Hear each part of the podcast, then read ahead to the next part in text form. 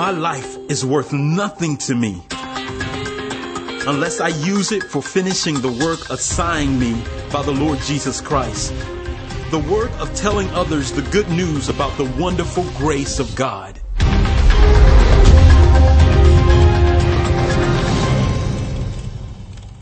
Well, good morning. Glad you're here. You, you guys glad you're here or not?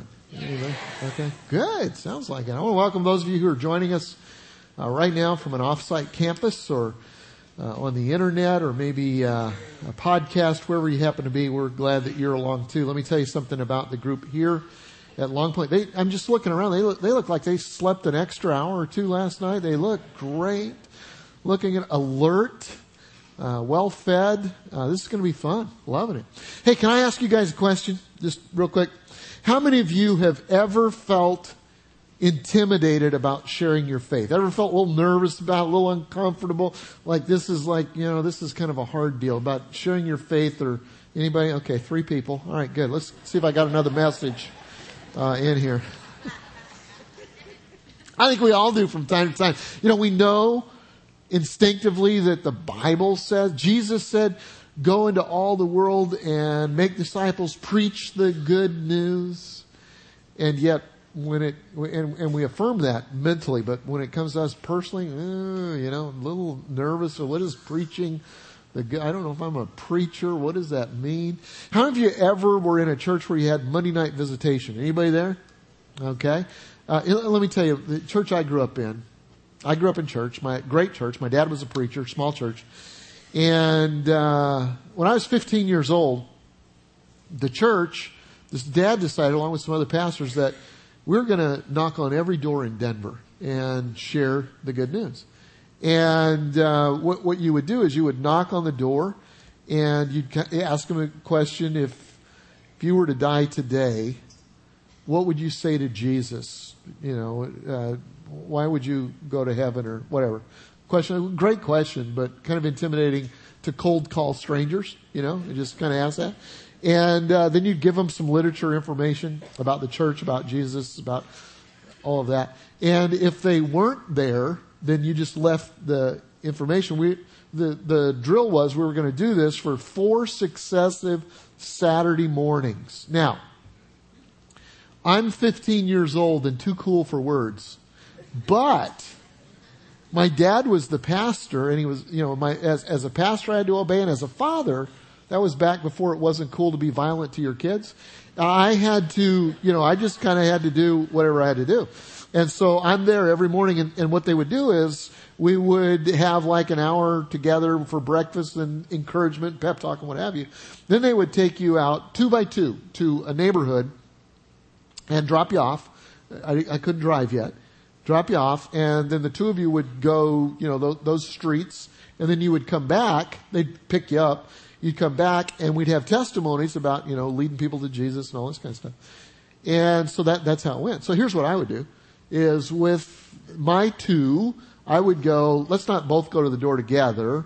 Let's take each different side of the street and then I would take my side of the street and I would look like I was really knocking hard on the door, but I was stopping just before I got there. Because if nobody answered, then I could just leave the literature. You know, you know what I mean? And I would leave extra literature, you know, so that my literature would run out and all that kind of stuff. And then, and then I, I hate to admit this, but we just got to be transparent, honest, right? One week, uh, about the last week or second to last week or whatever we were doing this, uh, the numbers weren't right. In other words, the, the, it was an odd number. There were, I was in a group of three. And I said, hey, well, we can fix that. I'm good at this now. Why don't you just drop me off by myself? I can take a whole neighborhood myself. You guys go to another one. We'll do twice as much work. I said, okay, that's great. So what did I do? I got to the neighborhood. Immediately when they left, I found a McDonald's, went, dumped all the literature in the trash, had a burger, little drink, and then came back to the pickup place and lied about, you know, all the people that came to Jesus. Isn't that horrible? This is your pastor.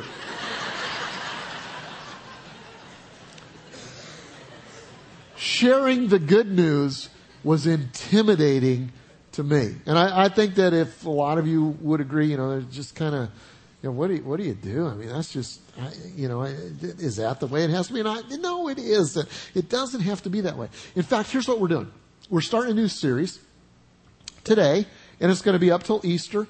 And we're going to be studying Acts 17, 18, and 19. And we're calling it proclaimed. And the reason we're calling it proclaimed, in Acts 17, 3, Paul says this. He says, This Jesus I am proclaiming to you is the Christ. It's the Christ. And so, and so, um, Acts 17 offers, that we're going to study today, offers some background and some really solid information about how Paul did that. It's uh, one of his missionary journeys. And in Acts 17, he goes to three different groups of people and he shares the good news. So what I want to do, we've got a lot of work to do. So I'm going to get right into it. I want to read Acts 17. I want to make a few comments on it. Then at the end, what we're going to do is we're going to pull out three principles that will help you and I in fulfilling the Great Commission. Jesus said to all of us, you go into the world and make disciples, preach the good news. And I think by the end, we'll kind of have a, a, a better grip on it. It won't be, I'm going to try to demystify this whole evangelism thing. Right? So let's jump in. Acts 17. If you have a Bible, you can uh, grab that and read along. If not, I think the words are probably going to be on the screen. I couldn't put all of them on the outline sheet, so they'll be on the screen. Uh, Acts 17 and verse 1. It says, Now Paul and Silas traveled through the towns of, and I can't pronounce them, they're Greek towns, and I'm sure they're wonderful places. And he came to Thessalonica. Now, why can't I pronounce Thessalonica? Because there's a book in the Bible called Thessalonians. And guess what? It's about the people in Thessal. Say Thessalonica together with me. Thessalonica. Okay. So Paul goes to a couple other places, and then he goes to Thessalonica, where there was a Jewish synagogue. Now, let me tell you what I know about Thessalonica.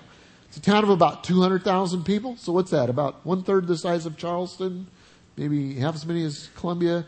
Um, and it's Greek, but it's uh, been Roman for probably a couple hundred years by then. Roman culture. Um, we'd call it religious, but certainly not um, God fearing as as the as the one true God. Lots of gods, lots of Roman stuff, but there are a lot of Jews there who who follow the one the the one God Uh, because of the dispersion of the Jews, and so they had a synagogue. And it says that Paul, as was Paul's custom, he went to the synagogue service. Every Saturday on the Sabbath, they would have a service. And for three Sabbaths in a row, in other words, he was there for at least three weeks, he interpreted scriptures. He is a rabbi. And so he has a kind of an open mic time and he gets up and he interprets the scriptures to the people. He was explaining and proving the prophecies about the suffering of the Messiah and his rising from the dead. He said, This Jesus I'm telling you about is the Messiah. A couple things here. Paul's a Jew. He has a custom. He goes to the synagogue. Everywhere he goes, he goes to the synagogue. And there he takes the scrolls and the scriptures, the Old Testament, we call it the Old Testament, and he begins to, to prove that Jesus was the Messiah because it's, it's a common ground for everybody there. They're all waiting for a Messiah to come. The Messiah that they're waiting on is going to be a conquering king. He uh, is going to set the things that are wrong right. Uh, they feel like he probably has a political agenda because they're under terrible Roman, you know, domination, and the Messiah is going to come. He's going to set them free. Everyone knows that. They're all thinking about that. So they're always watching for the Messiah. And they know about Jesus because he created quite a stir. Because when he was in Israel, uh, walking the, the earth, he got quite a crowd for a couple of reasons. Number one, he healed people, which was amazing. But number two, they're all looking for the Messiah. And the fact that he was doing the stuff said, this could be the one we've waited for. The problem was, is that he got himself crucified on a cross which shattered the whole, eh, he was a failure. He was a failure in their eyes. This cannot be the Messiah. The Messiah is going to be the conquering king. So they wrote him off, checked his name off. Okay, that's not the Messiah. Let's keep looking for him. And so Paul goes to the Jewish synagogues and he argues from Old Testament scripture, from the prophets. He says, hey, time out. Listen, did you know that Isaiah predicted that the Messiah was going to suffer? Some people go, oh, I didn't see that. And Paul argues that from the scriptures that Jesus was and is the Messiah. Let's go on. Some who listened were persuaded and became converts, including a large number of godly Greek men and also many important women in the city. So they have some success. Verse 5. But the Jewish leaders were jealous, so they gathered some worthless fellows from the streets to form a mob and start a riot. They attacked the home of Jason, that's where Paul was staying, searching for Paul and Silas so that they could drag them out into the crowd. So what do you do now? I mean, they're preaching the gospel, having some success. Here comes Jewish leaders are jealous of what's going on. They get some rabble rousers. We need to stand up to them, right? Well, sometimes that's not the best idea um, when in a dangerous situation. Sometimes it's not, not good. In fact, in the words of the great theologian Kenny Rogers, you've got to know when to, you got to know when to, you got to know when to, and you got to know when to. Okay, so that, that was Paul's philosophy. So he ran. Okay. You guys are tracking with us here. So he goes to the next town. Acts 17:10. That very night the believers sent Paul and Silas to Berea. When they arrived there, they went to the synagogue. Why? Because that was his habit. It was his custom. And the people of Berea were more open-minded than those in Thessalonica. And they listened eagerly to Paul's message and they searched the scriptures day after day to check up on Paul and Silas to see if they were really telling the truth. So the people in Berea says they were they were more open minded. What they would do is they would come and Paul would tell them, okay, Jesus is the Messiah, here's the proof and all this kind of stuff. And rather than just kind of sitting there and go, yeah, prove it to me. I don't believe this, whatever. They had an open mind. they'd get excited about it and then they'd go search out the scriptures and, you know, that's a picture of how we need to be. It's when we come into the into the place where the scriptures are read. Just really an open mind. I mean, some people pride themselves these days. Well, I'm like the Bereans. You know, just prove it to me. Well, that's not what the Bereans were like. The Bereans were, man, this is great news. Let's make sure it's true. So they would go and they would check it out.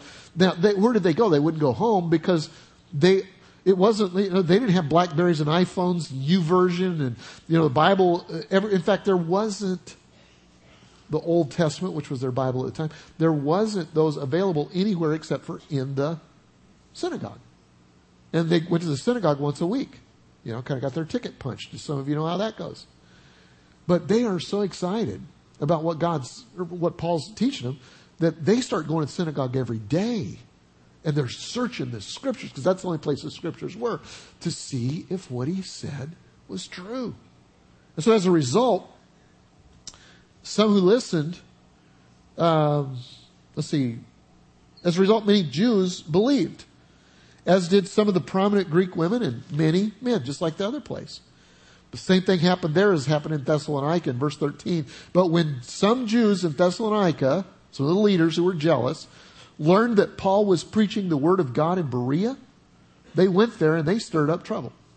The believers acted at once in sending Paul onto the coast while uh, Silas and Timothy remained behind. Those escorting Paul went with him to Athens.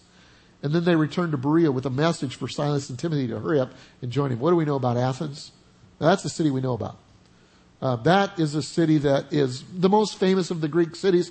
It is kind of the it's named after the Greek goddess Athena, and, and it's built around this, this rock, this, this hill uh, called the Acropolis. Uh, Debbie and I went there last year. We were on our way to the Holy Land. I've told this story before, and we were on a boat. The boat burned, right? So we never got to the Holy Land. We'll get there again someday. But one place we did get was Athens. Beautiful, this this this rock in the middle of the city. They've got the the the uh, architecture there's all lit up. It's just incredible, and it, it was the center of ideas it was the intellectual capital of the entire area. And so Paul got there early, and so he's kind of doing the tourist thing. You know, he's hanging out, kind of going around, finding out what there is to do in Athens. Next verse. While Paul was waiting for them, he was deeply troubled by all of the idols that he saw everywhere in the city. deeply troubled. In fact, in the Greek, it's just really strong. He just, it's just busted up inside over this. It's like, it's like he's thinking, this is the city of ideas. This is the city of intellectual capital. And yet they worship stuff that is just stuff and it has no return and it's empty at the end of it and it's leading people astray and he's upset about it. In fact, if you study the whole culture during that time, it is very, very similar, Athens is, to where we are in America today, and especially where Europe is today. It's like, okay, you believe what you want to believe. I'm going to believe what I want to believe. I'll worship, you know, whatever. Doesn't matter. You believe anything you want. And it sounds real inclusive and kind of altruistic, but the truth is, it leads to ruin. And Paul is upset about it because he said, there is truth. There is a way. So he, he's concerned and he's kind of consumed with that. And so, says he went to the synagogue to debate with the Jews. There's kind of an apathy even among the Jews.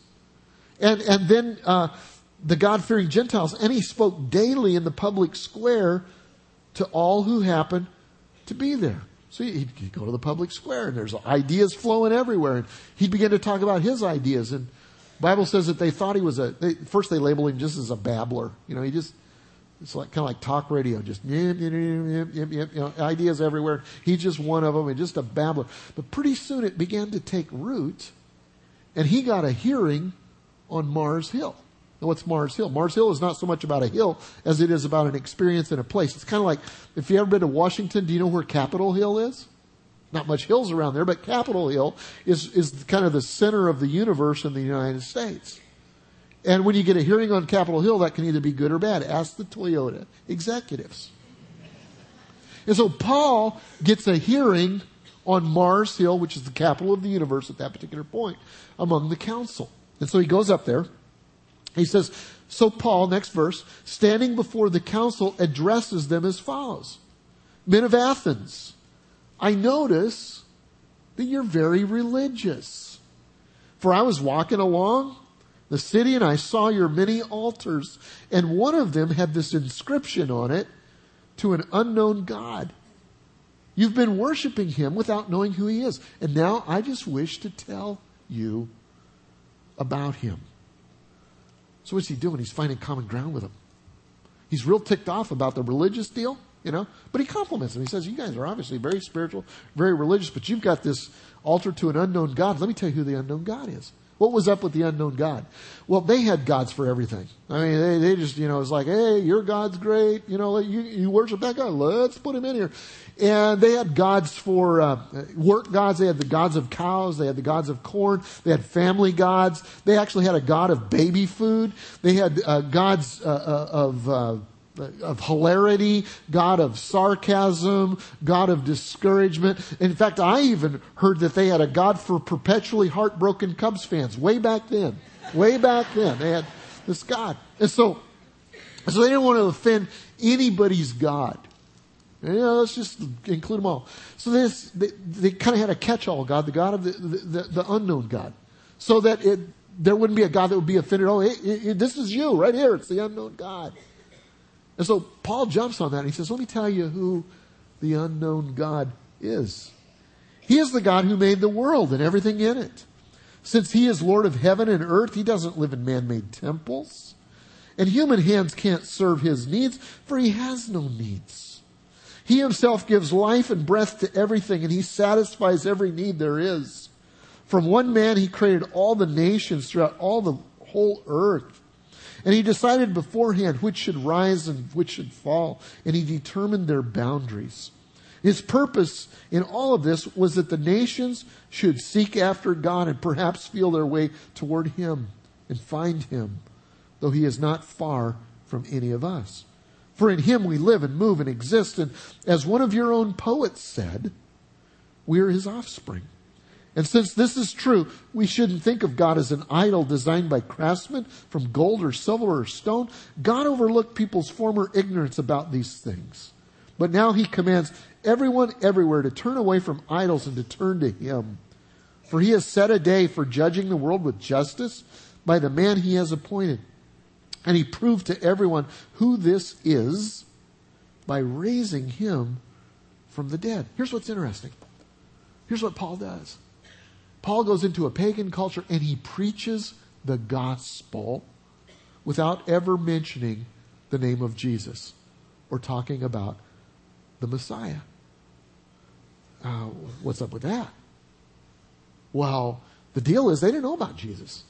They weren't steeped in religion. They had no idea what a Messiah was. I mean, he could easily have. Here's what he's preaching. If you look at his sermon, where he's going is. Let, let me do a quiz right here. Have you know the Ten Commandments? Have you heard of those Ten Commandments? What's the first commandment? Have no other God before you, right? Don't have images. Don't make idols. Well, he could have gotten up and gotten a bullhorn. Y'all are going to hell. You're going right to hell. You've got idols everywhere. The first commandment, don't you know the first commandment? They go, no, we don't know any commandments. That's not what he did. That's not very effective anyway. But that's not what he did. He went, let, let me contextualize it to you. And he preached the gospel without even mentioning Jesus. He talked about somebody being raised from the dead, which piqued curiosity, which we'll find in just a minute. But you know what? Be careful about being real. there are so many Christians that are so legalistic today, you know, that they kind of keep score during church. How many times? I, a guy stopped me the other day. Well, you guys didn't mention this, this, this, this. You know, is this really a Christian church? Yes, it's a Christian church. My goodness. I, I, you guys know I like to Twitter and all that kind of stuff. And every Sunday morning is kind of fun in the Twitter world because pastors are encouraging one another. I got a bunch of, you know, hundreds of pastors that I'm in co- contact with. And they're all, you know, go get it, knock it over the fence today, you know, give the devil a black eye, whatever. And, uh, this, this one guy, this one guy a few weeks ago, he twitters and he's really gospel centered, gospel. And it's good to be gospel centered, but you can be legalistic and be gospel centered. And he twitters and he goes, uh, if you're a pastor today and you don't mention the name of Jesus, I hope you die while you're preaching. I thought, boy, that's encouraging. That really is. That just, and what would he say to Paul, who never mentioned Jesus? Did Paul believe in Jesus? Yes. Did he preach the gospel? Yes. Did he tick off the religious people who were keeping score? Yes. So put your scorecards away, okay? All right? Paul just preaches the, he contextualizes the gospel. And guess what happened? When they heard Paul speak of the resurrection of a person who had been dead, some laughed, but others said, you know what? We want to hear more about this later. That ended Paul's discussion with them. But some joined him and became believers. There was some success. Among them were Dionysius, a member of the council, and a woman named Damaris, and others. So that's the chapter. What I want to do is I want to learn from, because it's easy for us to see when the, we're talking about this whole evangelism thing and sharing the good news. We see that as as among a professional class of Christian. Oh, Paul, he was professional. Billy Graham, he's professional. He's an evangelist. Greg, he's professional. Now, in a sense, I am. I'm paid to be good. You're good for nothing. Okay. We have different gifts, different vocations, but we all have the same calling. Go into all the world. You're part of the world and share the good news, preach the gospel. So what I want to do is demystify that. How can we do that effectively? Let me give you three ideas from what we just read. Number one, be intentional. Be intentional. Paul was intentional. Paul had a habit. He had stuff that he did regular. He understood it's my responsibility. So God, I'm going to infuse my daily habits with the gospel. Acts 17, As was Paul's custom, he went to the synagogue service. He's going to plant a church. He wanted to plant churches in all these places. And he's intentional about the gospel. When we planted Seacoast, we were intentional and still are about the gospel. We didn't want to just, you know, come to town, put up a, put up a sign and attract all the Christians to the best show in town. Because there'll always be another show. Okay? And it's kind of funny to watch Christians. They kind of flock to which show's good. Show me the stuff. What's good? That's just so shallow. We don't want to do that. We don't want to do that. There, there are better shows in town now. What we wanted to do was let's be intentional about reaching people who need to hear the gospel. And uh, so you guys know the whole story about how we did that. We started to be intentional. We had a heart for people that had lost their way, worshiping stuff that was empty. I was upset like Paul was, walking around this city and seeing people who were worshiping their kids and worshiping money and worshiping their jobs and their career and worshiping entertainment. All of which are good things, but none should be worshiped.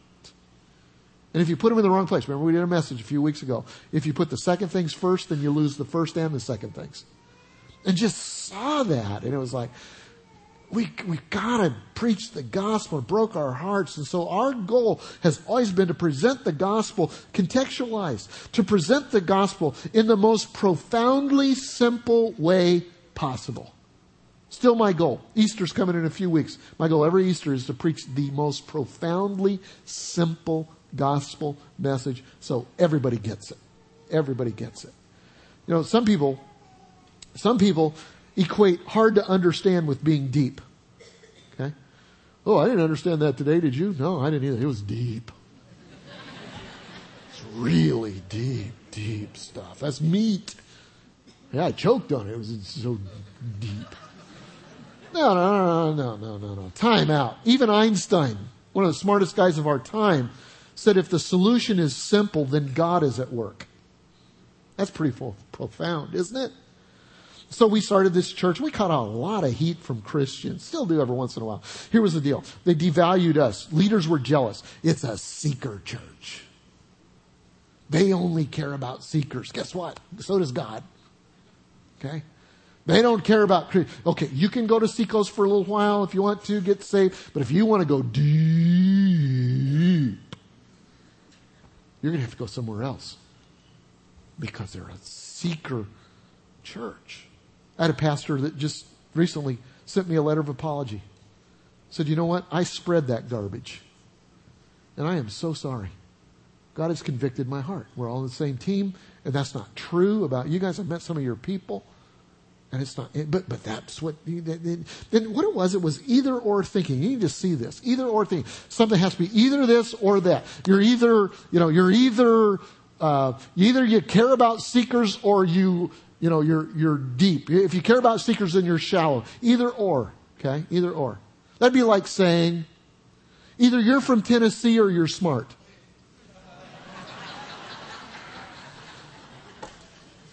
Huh? I know people from Tennessee that are smart. Do you? Yeah. I'm from Oklahoma. I can say the same thing. It's not either or, it's both and. We separate each other when we get to this whole either or deal. You know, it's just, we make camps and categories and, and that's just garbage. Garbage, garbage, garbage. They water down the gospel. It's a feel good church. Well, it is kind of a feel good church. I think you should feel better after you come in and leave than when you got here. Would you agree with that? It's the good news, not the bad news. How do you know that? Some people got that all messed up. It's the bad news. It's awful. You're going to hell. Well, yes, I know, but Jesus came and he died and that's the good news. Came for sinners like me. That's good news. Good news. They water it down. No, we don't water anything down. Put it in context of everyday life. I love how Tim Keller says it. Contextualization is not giving people what they want. It's giving God's answers, which they probably don't want, to the questions that they are asking in forms that they can comprehend. That's what Paul did. That's what we try to do. We try to be intentional. Now, not just churches are intentional, but people are intentional because the people is made up of churches. And so Paul just didn't wait, well, I hope somebody comes and hears the gospel. No, he was intentional about it. He put the gospel in his daily lifestyle. He had a custom. His custom was what? I'm going to go to the synagogue. You have a custom. What's yours? I'm going to go to the gym. Great. Put the gospel in it. I'm going to go to Starbucks. Great. Put the gospel in it. I'm going to go to a play date, you know. Moms get together their kids, you know, and they take all these little crumb crunchers to a park, plus their dogs. They put their dogs in this pen, the crumb crunchers in this pen, and they kind of talk. That's great. It's your custom. Put the gospel in it. How many of you are going to go to a restaurant after church today? Probably. Oh, you're fasting. Okay. Well, whatever. That's great. I didn't know. Is it a whole church-wide thing or is it just, okay. Put the gospel in it. All you do is everything that you do, you pray say, God, saturate this airplane trip with the gospel. Make me attentive to people who are far from you or maybe who have were with you and kind of have gone away. And let me say something good or, you know, when a question comes or maybe there'll be an opportunity for me just to kind of put a little bit of the gospel in it. That's, that's how you become intentional with the gospel, right? Uh, so be intentional if you want to be effective. Second thing you do is be prepared. You got to be prepared. How? Three things I saw in Paul. Number one, you study the culture. You study the culture. You know, when we come to Christ and we really soak ourselves in the Holy Spirit, we get in a small group and we come to church every week, then we become a part of a city within a city. Okay? We, we, we, and that's good. That's good. But we can become so kind of inoculated to the city outside of us, to the culture outside of us, that, that we're not really effective in doing what Jesus called us to do, which was to make disciples and preach the good news. And so you got to study the culture. Don't shelter yourself from all things non-Christian. I'm going to give you an example. It's just going to, well, whatever. I'll, I'll let it fall where it may. Um, my television habits are this. I watch ESPN, ESPN2, ESPN Classic, Fox Sports, uh, the news, and The Office. Okay? That's, that's how, how I roll. That's my deal. Right? Office, I love it. Classic this week, but whatever. So a few months ago, I happened to be watching the MTV Video Awards the night that Kanye West dissed Taylor Swift. Some of you are familiar with that. And I just happened to be watching. It's not my habit. I wouldn't recommend making it a habit. I certainly would have rules with your kids. I'm not sure MTV promotes exactly what I am about. But there are people that I love who are in the culture, and here was a big cultural event. And some, some, uh, somebody in the church wrote on their Facebook or whatever, I can't believe my, my pastor was watching the MTV, because I tweeted about it. And th- that makes me feel so good that he was actually in tune with that. Other people thought, probably thought he's going, he, he's going liberal on us. I know he's going liberal on us. It's just churches, you know. No, no. What the deal was is here was a cultural event that there were going to be a shared event that a lot of people watch. I'm going to watch it so I can comment. And maybe I can put the gospel in the context of it. Paul quoted their poets for goodness sake. He said, as one of your own poets says, he's preaching the gospel, says, we are his offspring. Today, contextualize today, that, that'd be like him quoting Lady Gaga. Okay? Oh, you know her. Oh, okay. So let me listen to what you have to say. And then he even compliments their spirituality. Men of Athens, I notice you are very religious. He actually was upset with that. But he doesn't go, oh, you know, you're condemned and, you know, all this kind of stuff. No, he gets, he gets where they, where they, here, here's, here's why he did it. 1 Corinthians 9, 22. When I am with those who are oppressed, I share their, their oppression so that I might bring some of them to Christ. Yes, I try to find common ground with everyone. Why? So that I might bring them to Christ. He's trying to find common ground so that the gospel can be conveyed. I do all of this to spread the good news, and in doing this, uh, I enjoy its blessing. How could he do that if he didn't know the culture and he studied the culture? Rather than waging war on the culture, he tried to find common ground with it. So if you're going to be effective, you need to know the culture. Second thing you need to know is the gospel. The gospel. The gospel must be proclaimed. Notice that Paul doesn't go into each city and immediately search out the nearest soup kitchen so that he can earn the right to be heard before preaching the gospel to the people. Now, that's a good principle, but I'm going to be real honest with you here. You know, Seacoast is, is all about serving the community. We're everywhere in the community. But these days, it is hip, cool to serve the community. It's very hip to love the poor. And I think that's great. The church is doing it. The uh, music culture is doing it. Hollywood does it, and it's great. Here's the problem. Here's the problem. If, if we give clothes and fix houses and give out water, but we don't somehow proclaim the gospel, we're being real nice, but we haven't cured the sickness. It is the gospel that has the power to save. Okay? And if the gospel isn't proclaimed, then nobody's going to hear it. And they're not going to know any different, and there's going to be the same stuff over and over and over again. And so we just need to infuse everything we do with the gospel. What is the gospel? The gospel is this I'm a sinner. My sin separates me from God.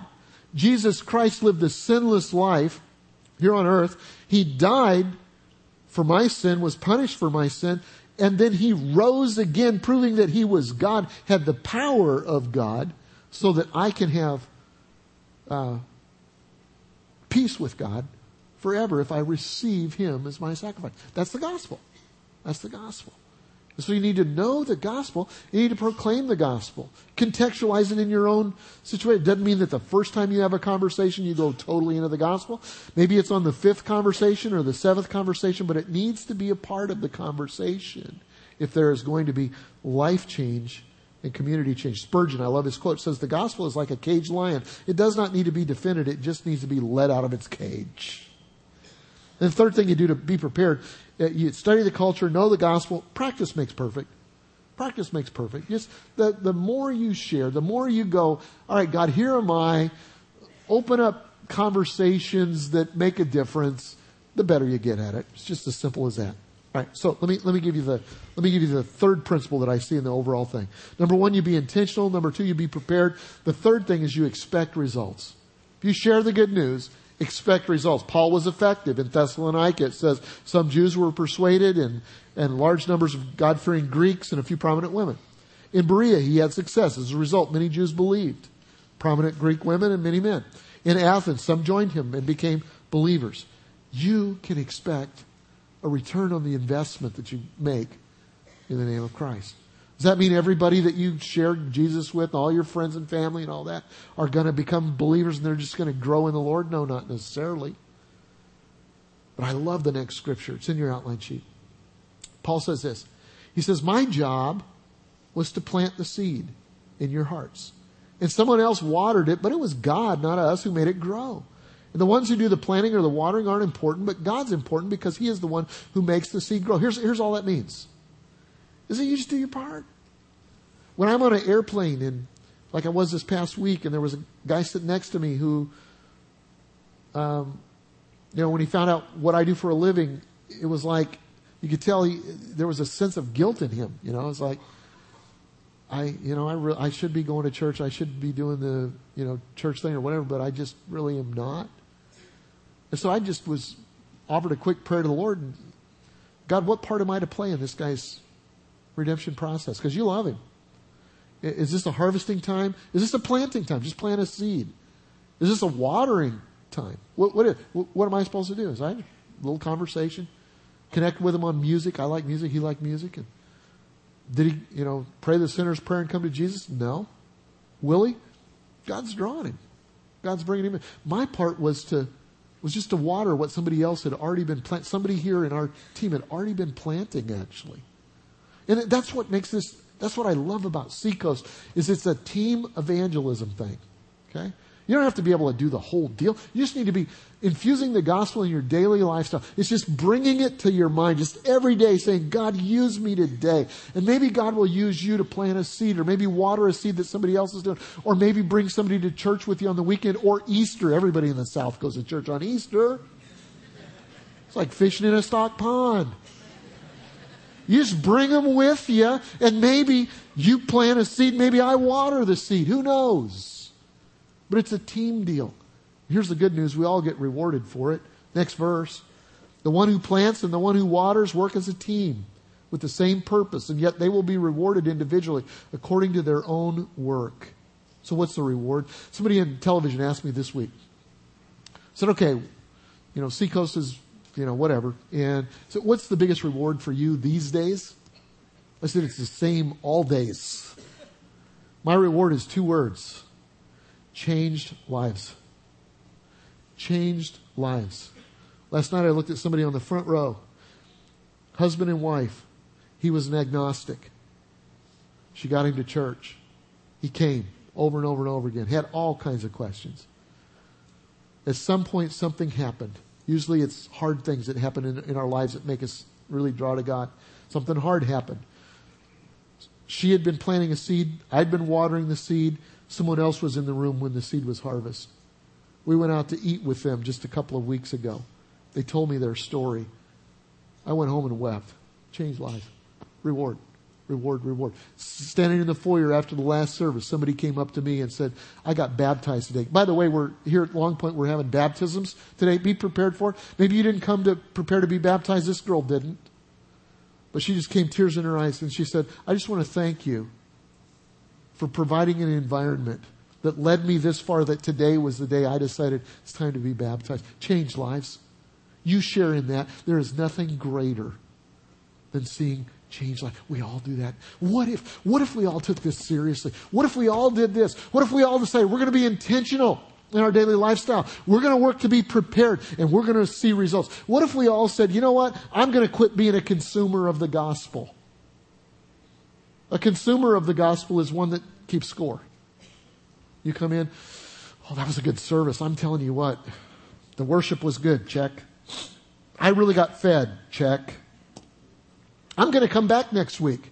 Check. That's a consumer. That's a consumer. You know, God bless you, but you don't get it. A conveyor of the gospel is where it's at. That's where we're all, we are being changed by the gospel and we're in, during the week we're conveyed and we're coming together to celebrate on the weekend. And it's not about us and it's not about consuming. It's about changed lives that we're all involved in. If we would all take it, and you know why, why this church is, continues to grow is because most of you get it. I hear it from you all the time. Sometimes I'll be out in the foyer and you'll go, I got my neighbor here. Don't blow it today, okay? It's like, all right, let's go. Let's do this thing. Okay? Let's pray. God, thank you today. Lord, help us to be able ministers of the gospel. God, draw us to you and change our lives and use us to impact people around us. God, may we see in people like Paul and your servants in the Bible examples of who we could be. God, we just commit this time, this response time to you. In Jesus' name we pray. Amen. Amen.